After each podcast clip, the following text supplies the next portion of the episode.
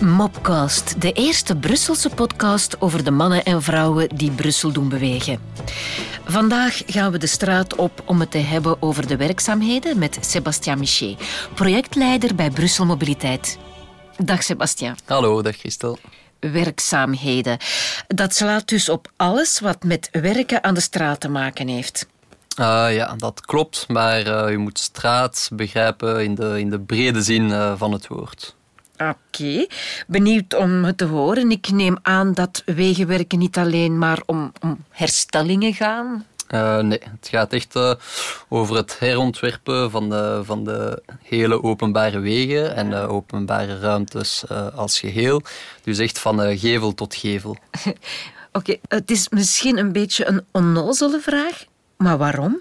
En waarom moet het altijd zo lang duren? Ja, dus onze opdracht die bestaat erin om de stedelijke ruimte te herdenken. Mm -hmm. Met het oog uh, zeker op het uh, verbeteren van de verkeersveiligheid. Ja. Uh, om aan te sluiten bij de nieuwe visie van wat mobiliteit is. Mm. en ook gewoon voor de openbare ruimte eigenlijk aangenamer te maken. Maar wie besluit uiteindelijk om een project een go te geven? Uh, dus de prioriteiten voor grote herrichtingsprojecten die worden opgesteld in strategische plannen. Uh, die strategische plannen die worden uh, beslist en opgemaakt door onze dienst planificatie, intern bij Brussel Mobiliteit. -huh. En dat gebeurt op basis van gegevens die uh, ze verzamelen, analyseren. Uh, gegevens zoals uh, bijvoorbeeld een gevaarlijk kruispunt.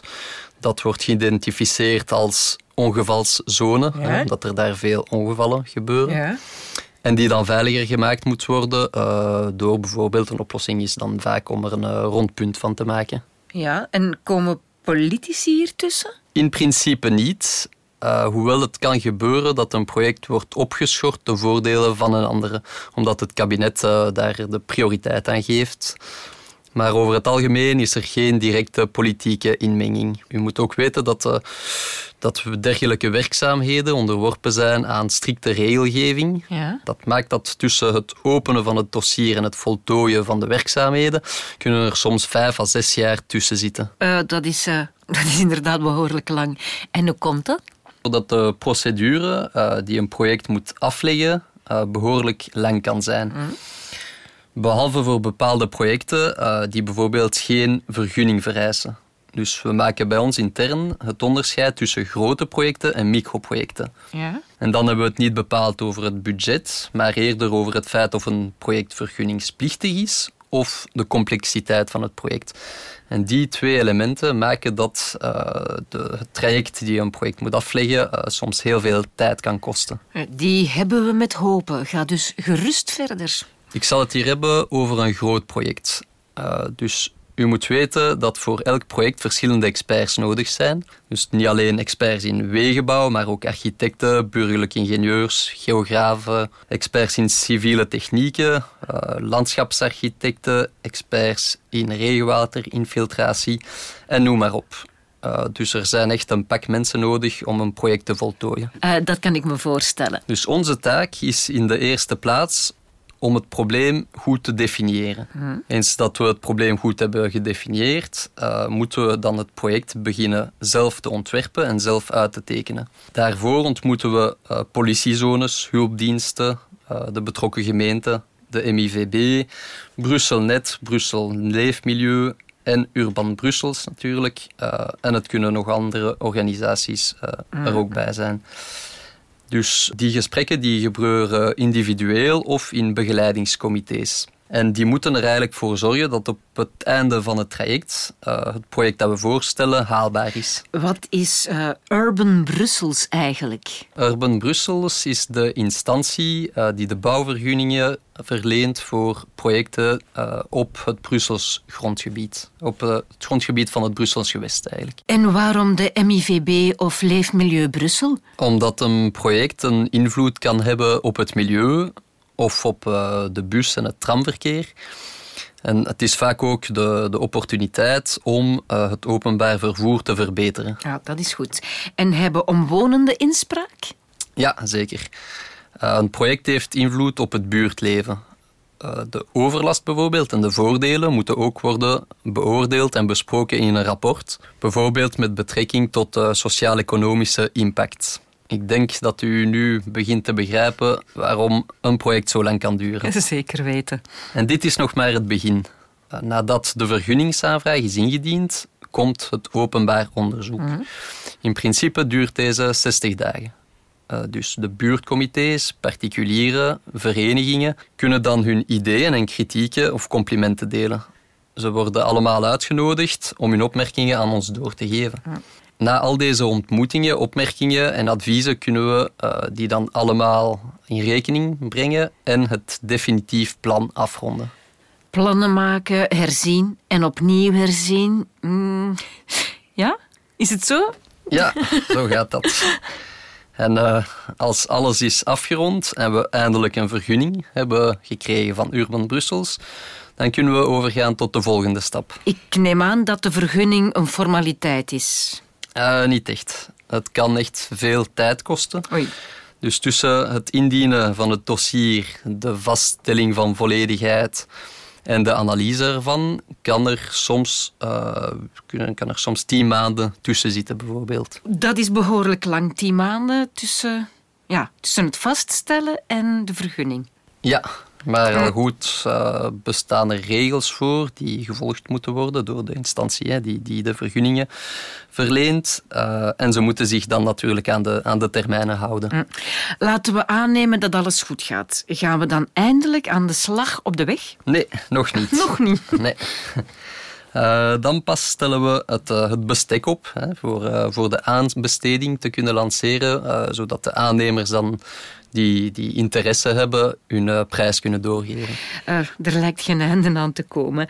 Uh, is dat het fameuze moment waarop het in het staatsblad wordt gepubliceerd? Ja, absoluut. Okay. Nu moet u weten dat alles elektronisch gebeurt via een platform en ja, het geheel wordt e-procurement genoemd. Ja. Maar voor de aanbesteding wordt gepubliceerd, moet het ook nog worden goedgekeurd. Dus boven de 2 miljoen en een half euro is het de regering die bevoegd is voor de goedkeuring. Mhm. En onder dit budget uh, is het de, de minister van Mobiliteit die haar goedkeuring al dan niet moet geven. En dit kan weer maanden duren. En wat gebeurt er daarna? Zodra het bestek is uh, gepubliceerd, hebben de aannemers 36 dagen om hun offerte indienen.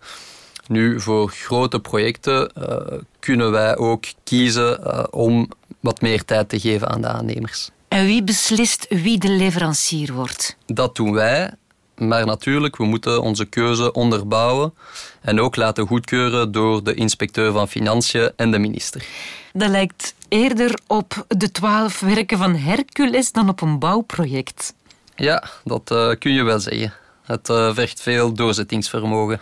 Proficiat. Beheert u veel projecten persoonlijk? Uh, het is de bedoeling dat elke projectleider bij Brussel Mobiliteit aan een maximaal drie projecten tegelijkertijd werkt. Wow. En meestal bevinden die projecten zich dan ook in verschillende fasen, die ik net heb uitgelegd. En anders wordt het heel moeilijk. Ja, dat wordt niet haalbaar dan. Uh, wisselen jullie de projecten dan uit? Ja, dat kan, want al goed zijn we allemaal opgeleid om dezelfde methodologie in ons werk te volgen. Want anders zou het heel moeilijk zijn om, uh, om projecten uit te wisselen. Zijn alle aannemers Belgisch? Nee. Uh, boven een bepaald bedrag moeten we een Europese aanbesteding uitschrijven. Dus kunnen ook buitenlandse aannemers uit Europa uh, zich inschrijven. Maar het ding is, ze zijn niet altijd vertrouwd met de Brusselse regelgeving. En daarom werken ze vaak ook samen met een lokaal bedrijf. Dan kunnen we nu eindelijk aan de weg beginnen timmeren. Nog niet. Oh nee, nog niet. wat, volgt? Als we zo'n project opstarten, uh, moeten we ook nog eerst de nutsbedrijven de kans geven om hun werkzaamheden eerst uit te voeren. Aha, Vivaqua, Proximus en dat soort bedrijven om hun infrastructuur te verbeteren? Ja, absoluut. Uh, te vernieuwen uh, of nieuwe infrastructuur aan te leggen bijvoorbeeld.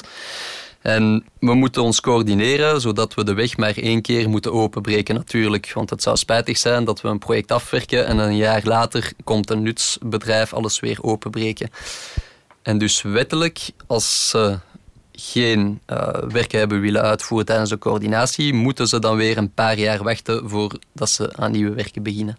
Ik denk hè, dat dit de langste mopcast is die ik ooit heb gemaakt. Dus kort samengevat, wat zijn de grote, lopende of toekomstige projecten in Brussel? Ik denk bijvoorbeeld aan het Meizerplein, uh, het A12-project, de aanleg van fietspaden langs de Kleine Ring. En wat moet ik doen als ik met jullie wil werken? Ja, geduld en moed hebben. dat had ik al door. Bereid zijn om een kleine bijdrage te leveren aan de stad die tientallen jaren uh, meegaan. En natuurlijk een diploma hebben als architect, ingenieur of stedenbouwkundige. Alvast bedankt, Sebastien. Ik ga je niet langer ophouden. Ik heb begrepen dat jij werk genoeg hebt. Ja, dat klopt een beetje. Dankjewel, Christel. Dat was het dan. Wegwerkzaamheden in Brussel, de Mopcast. En we hebben nog veel meer Mopcasts voor jullie in petto. Dus join the move en tot ziens in onze volgende Mopcast.